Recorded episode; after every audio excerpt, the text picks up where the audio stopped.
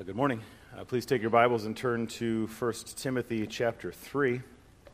Uh, we'll start in First Timothy chapter three, but we're going to look at a number of different passages this morning. Uh, we sang some uh, rich truths together this morning. Uh, there was one line that stood out to me in, I don't think I've really ever focused on this line, but our call to war. Um, let's see if I can remember how this goes. Uh, so to, it says to love the captive soul and to rage against the captor, uh, which is a really interesting concept because in our modern day context uh, of hostility and just it, it, to Christianity, I think we're tempted to rage against the soul and the captor. Um, but it's that distinction of of seeing people as being held captive in their sin, and our responsibility to represent Christ to all people, but to rage against the captors. That, that line stood out to me, and I hope that's uh, helpful for you and informative for you as you think about just how to conduct yourself in a lost world, not to confuse um, the captor with the captive, I think is, is important. So well, let's pray, and then we'll continue our study this morning. Father, we're grateful to be gathered as brothers and sisters in Christ. We're grateful for how you have saved us out of captivity through the redemption of Christ, who bought us out of uh, slavery, and now we are free from the hold of death, and now we are pleased and delighted to be servants of yours. And Lord, uh, our tendency is at times to confuse uh, the captive with the captor, and to rage against the lost in a way that um, doesn't represent you well. And so we need wisdom and discernment to um, to conduct ourselves in a way that is gentle toward outsiders, in the hopes that you would bring about uh, repentance and help them see the error of their way. So Lord, uh, give us wisdom as we as we live in this life to uh, to honor you and to to be a reflection of of your love and your grace in a lost world. As we study this uh, topic this morning, uh, we would ask for your help to kind of understand clearly what your word is saying and to know how to then apply it in the life of the body. And uh, we need your help to do that uh, and uh, wisdom to walk in obedience to you. So it's in Christ's name we pray. Amen. So there's a story of a Baptist church who couldn't resolve an argument in a congregational meeting over what color the curtains should be in the auditorium. Half the church wanted white, and half the church wanted brown. So unable to resolve the matter for themselves, they brought in a mediator who was very good at his job because he chose tan uh, and, and was able to mediate uh, mediate the group. Now, as I understand it, this is a true story. All right, so, uh, and I'm sure there are countless stories just like this one of disagreements over petty differences within the church that become big issues uh, because uh, we're not thinking carefully about um, how to conduct ourselves in the household of God.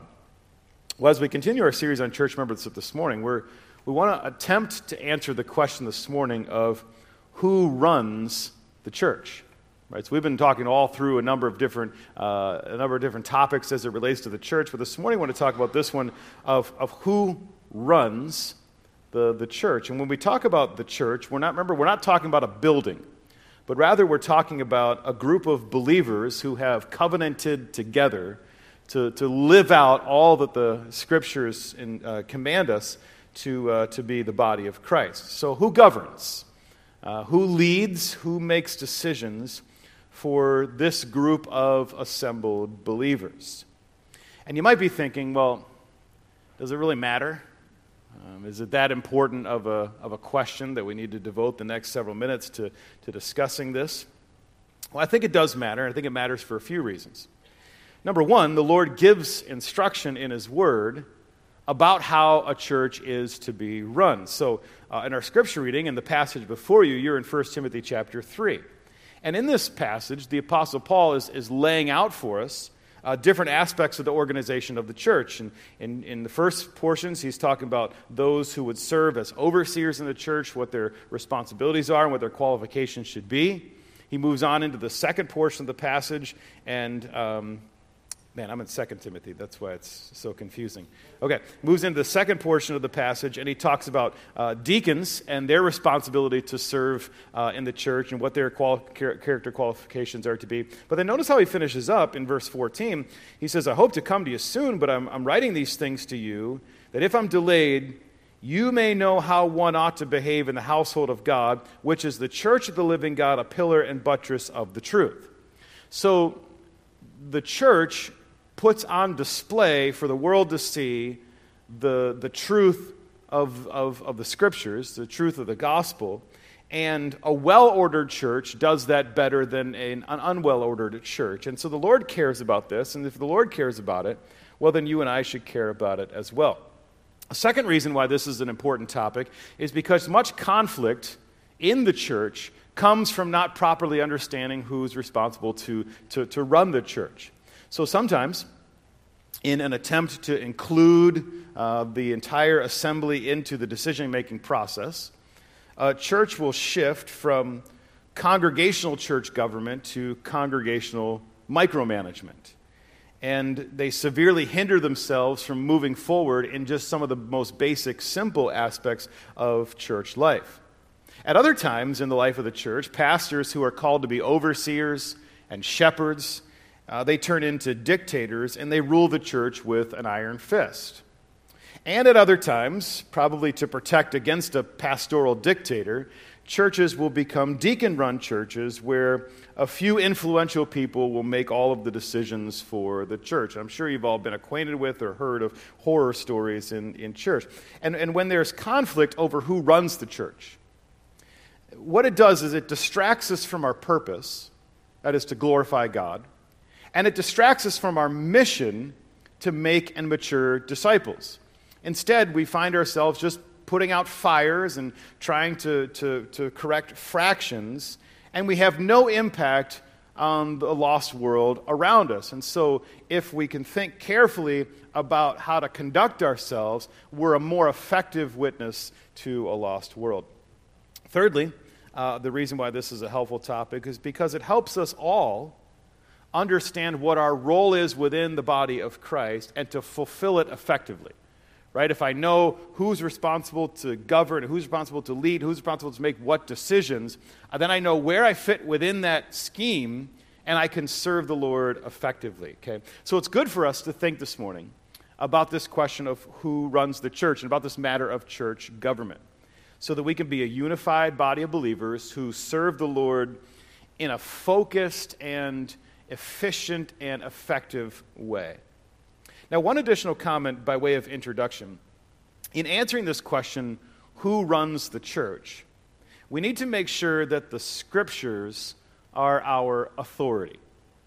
Now, that seems like a very elementary and fundamental statement and sort of a one we all sort of assume. Uh, but while this statement should go without saying, there can be the tendency, when talking about how to run the church, the tendency to look at corporate America and look at how they run institutions and organizations and to try to model what we do based off of corporate America. And while we might learn things at times from, from corporate America, uh, the Word is our authority to shape what we do. You know, there's another place where we look, and this isn't in my notes, so um, this is just free. All right, so... Uh, Another place we look is is like how the system of government is set up within the United States, and, and we, we try to base the similarities of our church off of how government is set up. But at the very foundational level, the, the Scriptures are our authority. So when we want to answer this question about how to conduct ourselves, it's the Scriptures to which we turn. And as we turn to the Scriptures, here's what we're going to see. And this is really the big idea. And it's this, that a local church should be congregationally governed, they should be pastorally led, and they should be deacon served, with each group fulfilling their role with godliness and humility. Okay, so let me say that again. A local church should be congregationally governed, pastorally led, and deacon served, with each group fulfilling their role with godliness and humility. Now let's get into our study, and as we begin, I'm going to begin with a confession. All right, so... Um, I got writing, uh, and I never made it past point one. All right, so we're only going to look at point one this morning. We'll pick up as we go in the weeks to come, uh, point two as well. But first of all, we're going to see that a, a local church should be congregationally governed. A local church should be congregationally governed. As we turn to the Scriptures, what we see, and I hope to argue from this, uh, this point this morning, is that the final human authority in the life of the church rests in the whole gathered assembly of the local church. Okay, let me say that again. The final human authority in the life of the church rests in the whole gathered assembly of the local church. Okay? And we call this congregational church government or congregationalism. And it means that the final human authority is not in the elders or the pastors, and it's not in uh, it's not in the General Assembly or multiple uh, elders. It's not uh, in an archbishop, and it's certainly not in the Pope, okay? Rather, the, the final authority, the final human authority for the life of the church is the gathered congregation. But it will not be enough for us simply to unpack that point from Scripture, because what I want to do this, this morning is unpack that point, but then we need to go a step further and ask this question. What is the purpose of the congregation's authority in the life of the church? Okay, so, so why did the Lord put a certain power in the gathered assembly, and for what purpose do they have that authority? Because if we don't understand that question, we can bring things to the congregation that are really sometimes a waste of time, um, or not really their, their area of oversight, and we can end up uh, losing some of the effectiveness in terms of how we minister. I'll, I'll, I'll unpack this as we as we go. But as we work through this study this morning, I want to ask two questions and give one word of caution. All right, so two questions and one word of caution. So the first question is this: as we're as we're as we're looking for uh, at the idea of a local church being congregationally governed, question one is: where do we see the congregation using its authority in the Scriptures? Okay, so that's the first question. Where do we see the congregation using its authority in the Scriptures? Well, the first area is in defining its membership. Okay, in defining its membership. Now, let's let's start. Actually, let me say this, and I'll have you turn to a passage. But the clearest example of the New Testament, or in the New Testament, of the congregation using its authority is in defining its membership. Who is in and who is out of of the church, who is in and who is out as, as a member. And this is most clearly seen in two passages, Matthew eighteen and First Corinthians chapter five. So let's start in Matthew chapter eighteen.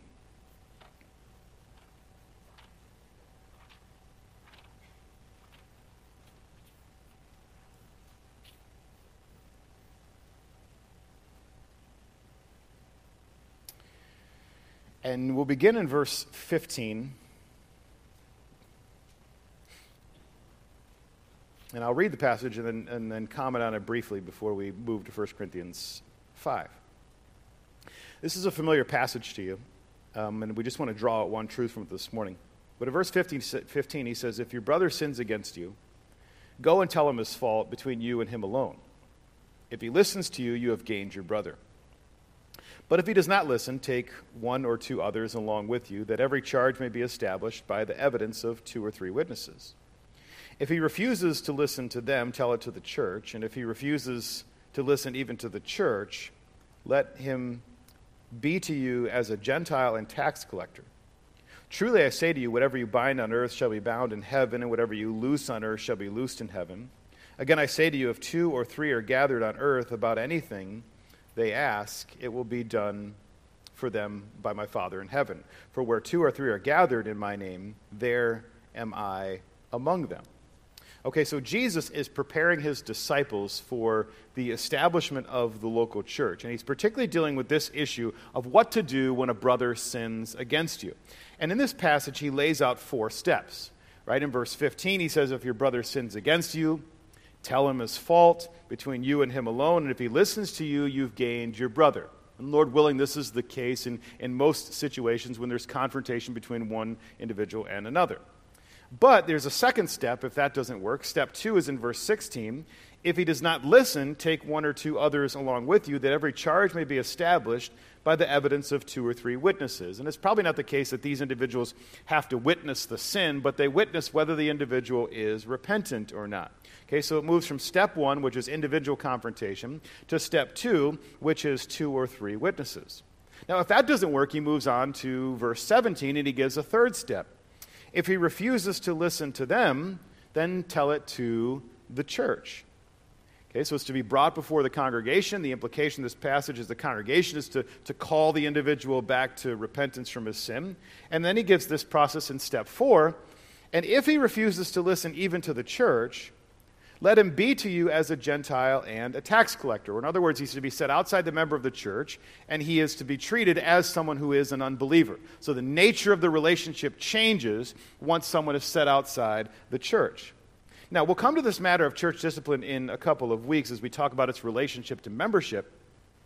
But for our purpose this morning, I want you to notice in this passage that the final authority in disciplining the, the members of the congregation It, it, it rests in not the elders, but it rests in the entire congregation, right? So when you get to step three, he says if he refuses to listen to them, he doesn't say, then tell it to the elders, and then if he doesn't listen to elders, then to remove this individual. No, who does he put as the final, the final step of authority in this process?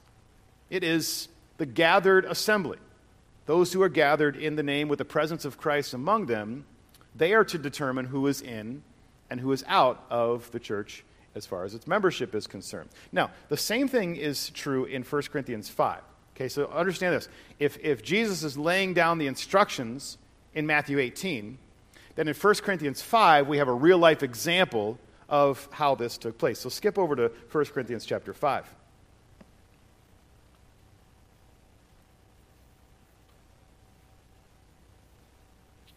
Again, I know these are not new concepts to you, but I, I want to draw up this particular this particular truth, right? So, so um, in this passage, we have the example of, of church discipline.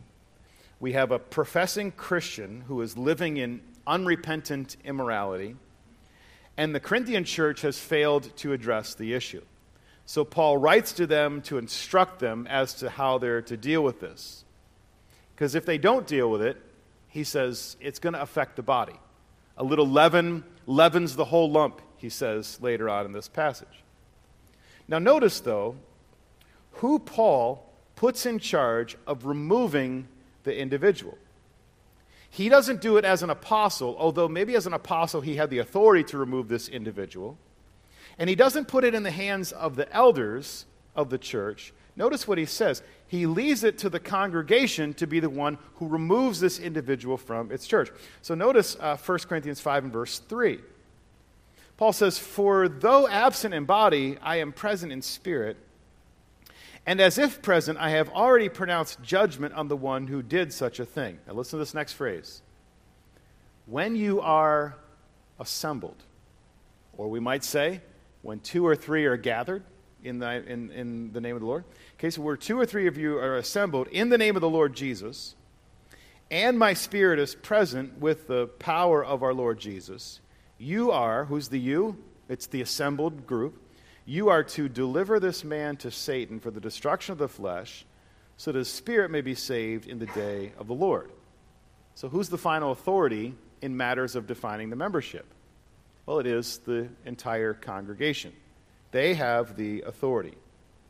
This is given to them by Jesus, as we've already studied in this series, to exercise the power of the keys of the kingdom, to make an assessment of, of who's in and who's out, to make a judgment of who's in and who's out. Or as we worded it, the, the church has the authority given to them by Jesus to use the front door of membership and the back door of discipline in order that they maintain their purity as a gathered congregation. Now, you might look at these passages and say, yeah, but these passages are only about removing people. They're not about adding people. And I would just say, it doesn't make sense that the church has the authority to remove people, but doesn't have the authority to add them. I think what's happening here in this passage is that the church has the authority to define its membership, who's in and who's out. Now, a second place where we see the church uh, exercising its authority is in guarding the gospel, in guarding the gospel. Turn over, if you would, to Galatians chapter one. Just a couple of pages to Galatians chapter one. In this passage, Paul is, is writing this letter to the churches of Galatia. He has just recently returned from this area where he saw God do amazing things on, on a mission trip with, with he and Barnabas. They almost lost their lives uh, for advancing the gospel in this area, but God was gracious, churches were established, pastors and elders were appointed over these churches, and now Paul and Barnabas, uh, Barnabas have, have left the area. But shortly after returning home, they catch wind of the fact that false teachers have arisen within these congregations, telling these new believers that faith in Christ alone was was not enough for salvation, but they also had to keep the works of the Mosaic law in order to be saved. This was no minor controversy. It was a denial of the gospel that Paul preached of faith and grace alone. So Paul writes this letter back to them, admonishing them in the truth. Now there's something helpful for us. I want you to notice to whom Paul writes this letter. So look at verse two. He says, to the churches of Galatia. Now notice it's not written to the leaders of the churches of Galatia or even to the pastors and the deacons, as he might say in Philippians. He says here, to the churches as a whole in Galatia, that the gathered believers. And notice what he tells them in verses eight and nine, that even if we or an angel from heaven should preach to you a gospel contrary to the one we preached to you, let him be accursed. As we have said before, now so now I say again, if anyone preaching, if anyone is preaching to you a gospel contrary to the one we received, let him be accursed. Okay, so the the the responsibility of the congregation is to guard the truth. They're to know the truth and to guard the truth. I think one of the primary ways in which they do that is by the adding and removing of those who teach and preach in their in their assembly, but the church as a whole has this authority and responsibility to guard the gospel. That's what Paul says in First Timothy three when he says it's the church is the pillar and support of the truth. It's the whole church's responsibility to, to, to guard the truth. So, for example, there is a story of, of an elder-ruled congregation or a, a church where only the The pastors make decisions for what takes place in the life of the church. And in this particular situation, on one, one Sunday, they stood up and they said, we have changed our position on marriage, and now we are an, uh, we will be teaching an opening, open and affirming message on, on, on marriage. And in this particular church, it was not a congregationally governed church, but a church that was governed by the rulers. Now, there's lots of issues there and how they would even get to that point. But notice this. What should have been the congregation's response in that situation is, well, maybe you have changed your mind, but we as a church have not changed our mind, because the final authority for defending the truth, it rests in the body of believers. So if I or any other pastors here on staff stand up and proclaim something that is inaccurate, and we're well, not inaccurate, we say things that are inaccurate, right? But is, is contrary to the truth, it is your responsibility as a as a membership here to remove us from a place of teaching, because it's your responsibility to guard the gospel. Okay, so this is the second area in which we see the church using its authority. So the first is in defining its membership. The second is in guarding the truth. And now thirdly, we see that the church uses its authority to select its leaders. Okay? If you would, turn over to Acts chapter six. The church uses its authority to select its leaders.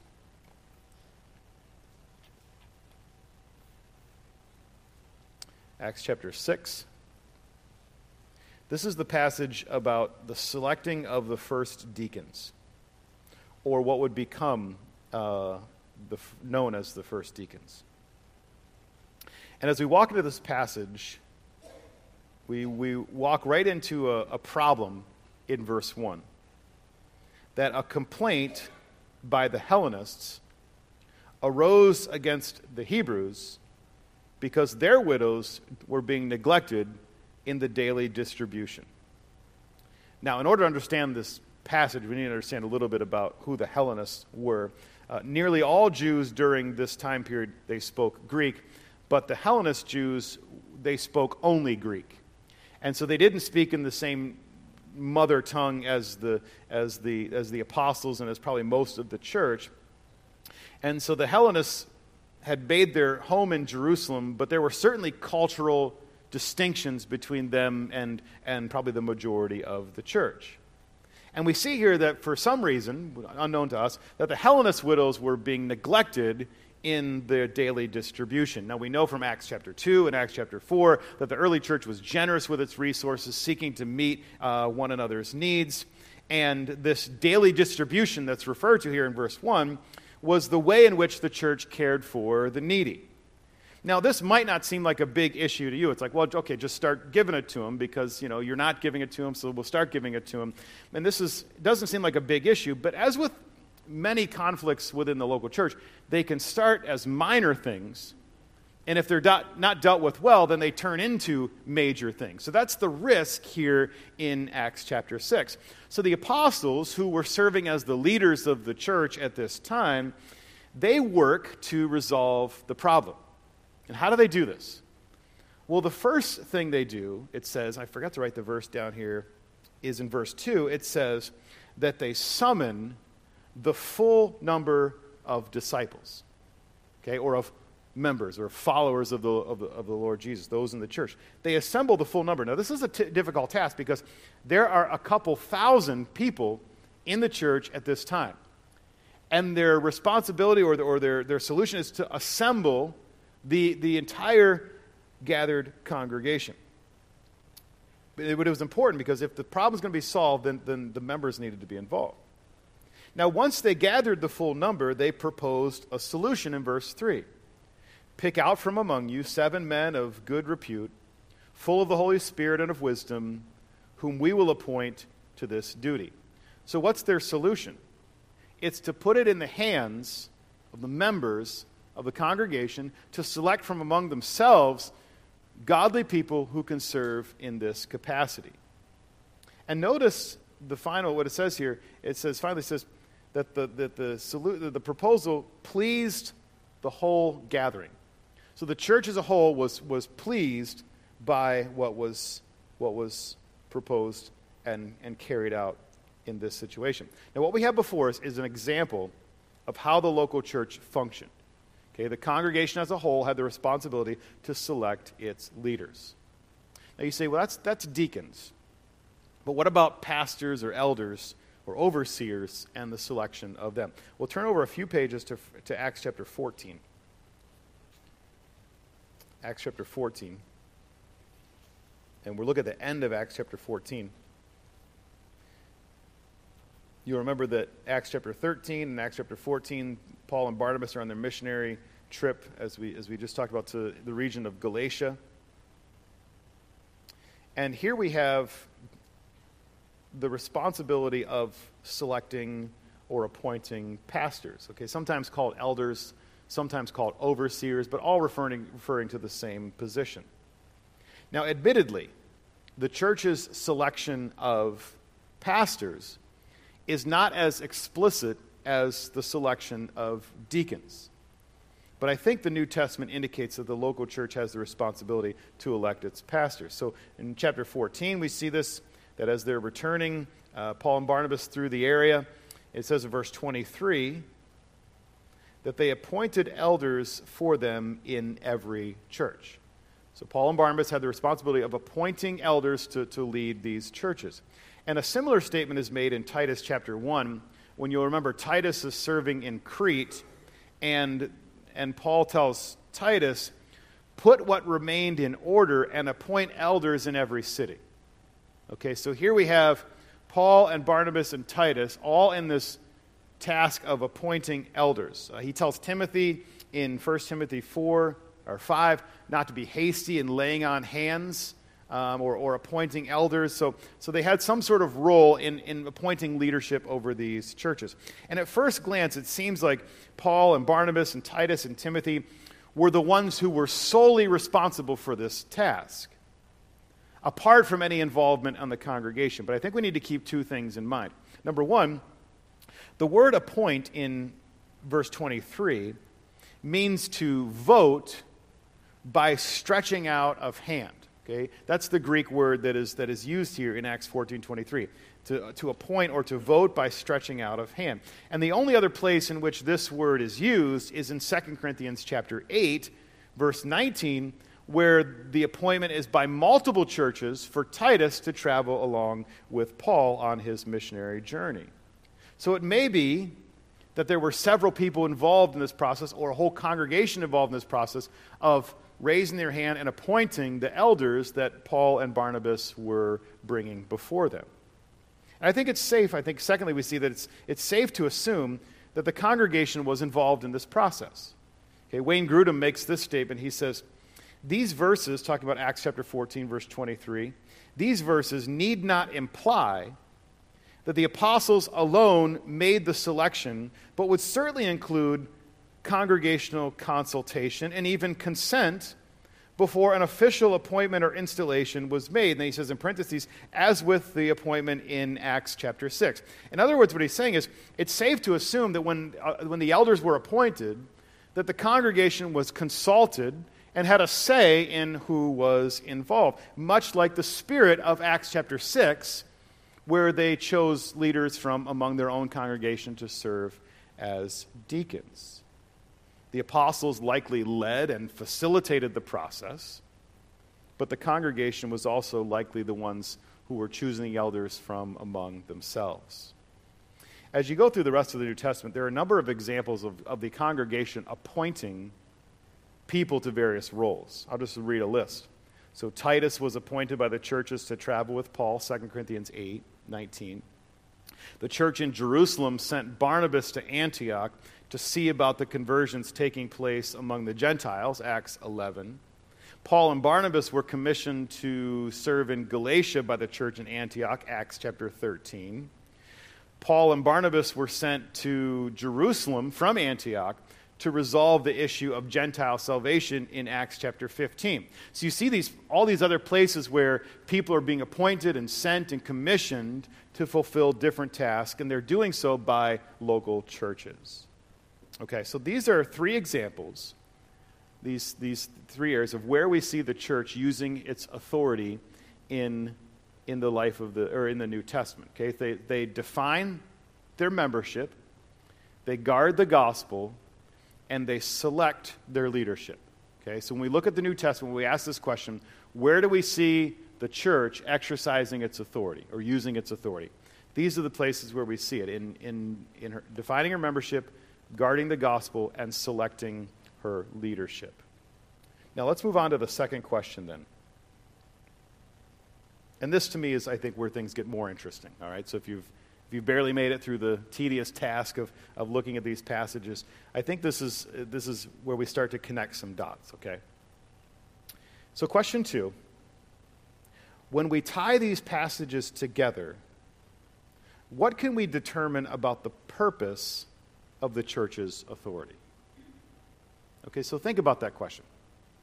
When we take the responsibility to to define the membership, and we take the church's responsibility to guard the gospel, and we take the church's responsibility to elect their leaders, and if we were to, to tie these passages together, what would we say is the purpose of congregational authority? Well, I don't think that authority has been given to the congregation so that they can weigh in on matters of what color the carpet should be. Or should we purchase a copier? All right? You've got like the category, biblical categories here of the church's authority, and then you've got these really dumb categories of color of carpet and, and purchases of, of copier machines, okay? If we, if we don't distinguish or don't understand the purpose of the church's authority, then we, we start to move into congregational micromanagement. Now, we don't vote about the color of carpet here, and I, I don't even have a vote about the color of carpet here, okay? But it, if the congregation is invested in those kinds of decisions, it's it becomes very tedious in, in terms of what their what their authority is is doing, okay? Uh, also, I would add this.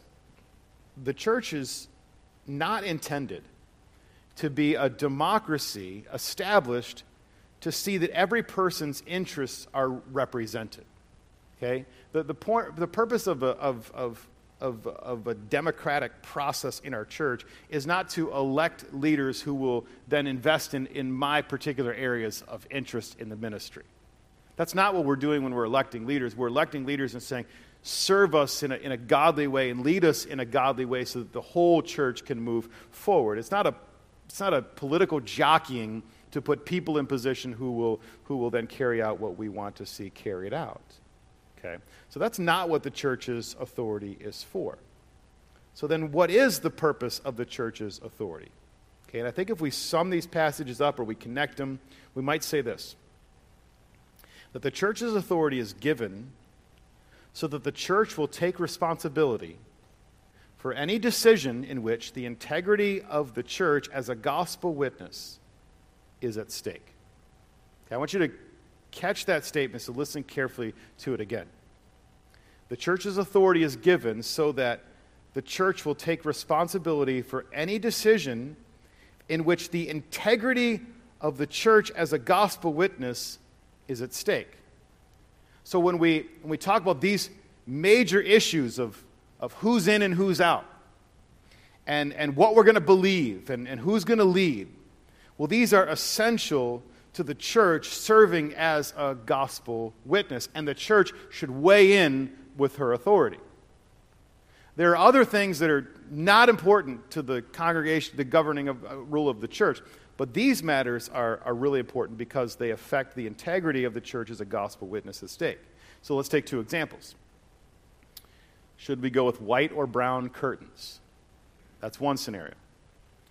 A second scenario, should we keep on our membership rolls a man who is living in open immorality? Okay? Scenario one about the curtains does not impact the integrity of the church as a gospel witness.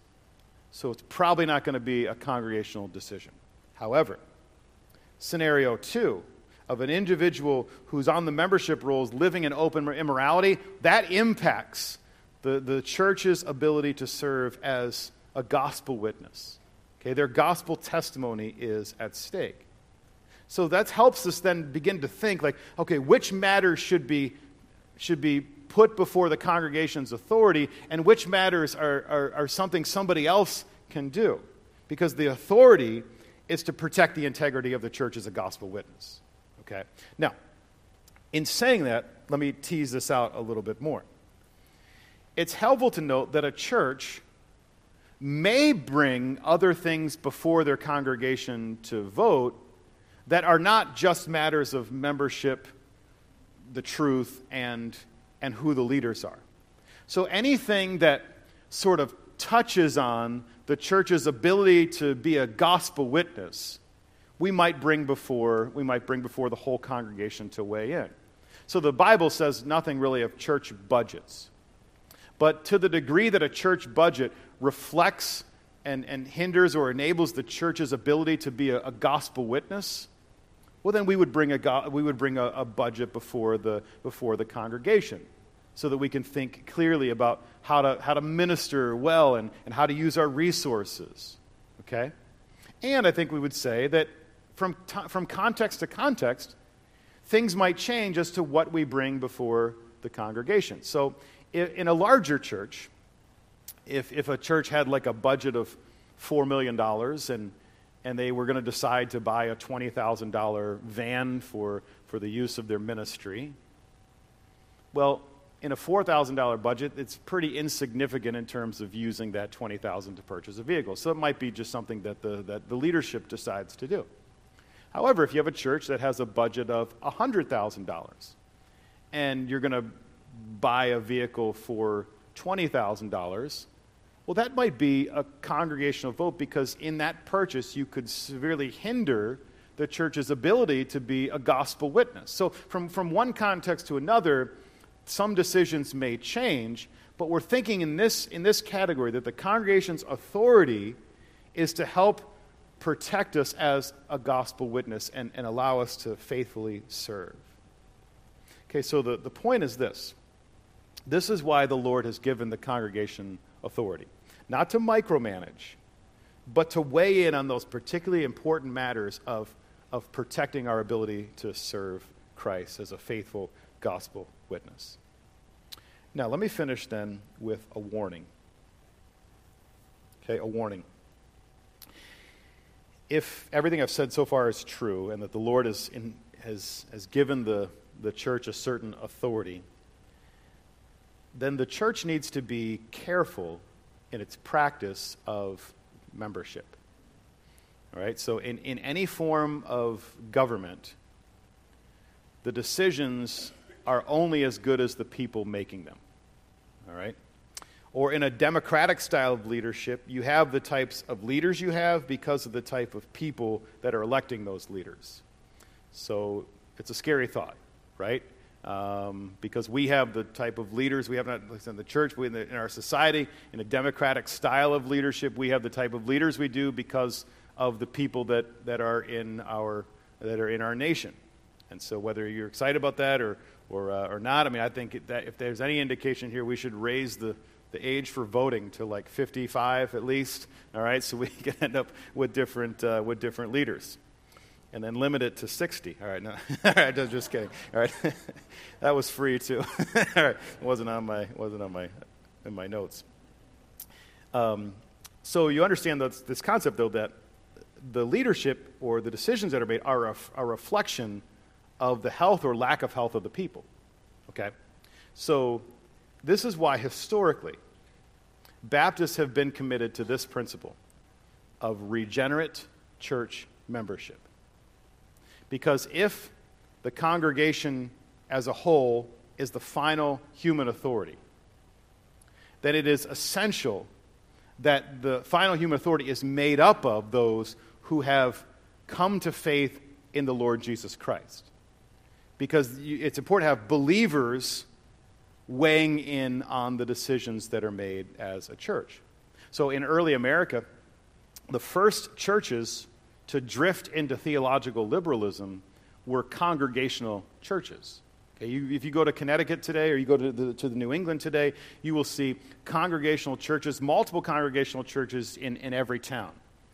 Almost none of them still preaching the gospel. Because what happened was they were giving membership rights to unbelievers, but they were also a congregationally governed church. So within a generation or two, you had the church predominantly governed by unbelievers.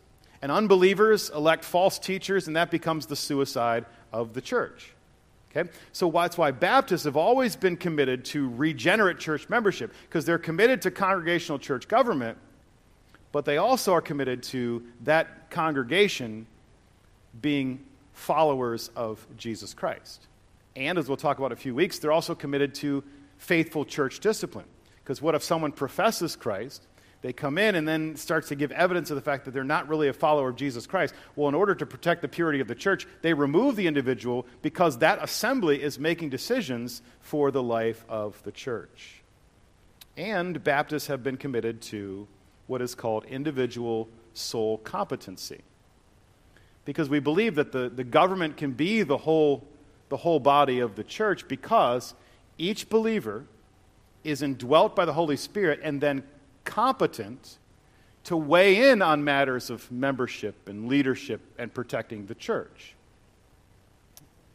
So we believe in individual soul competency, the members as a whole can, can lead and can, can weigh in and make decisions.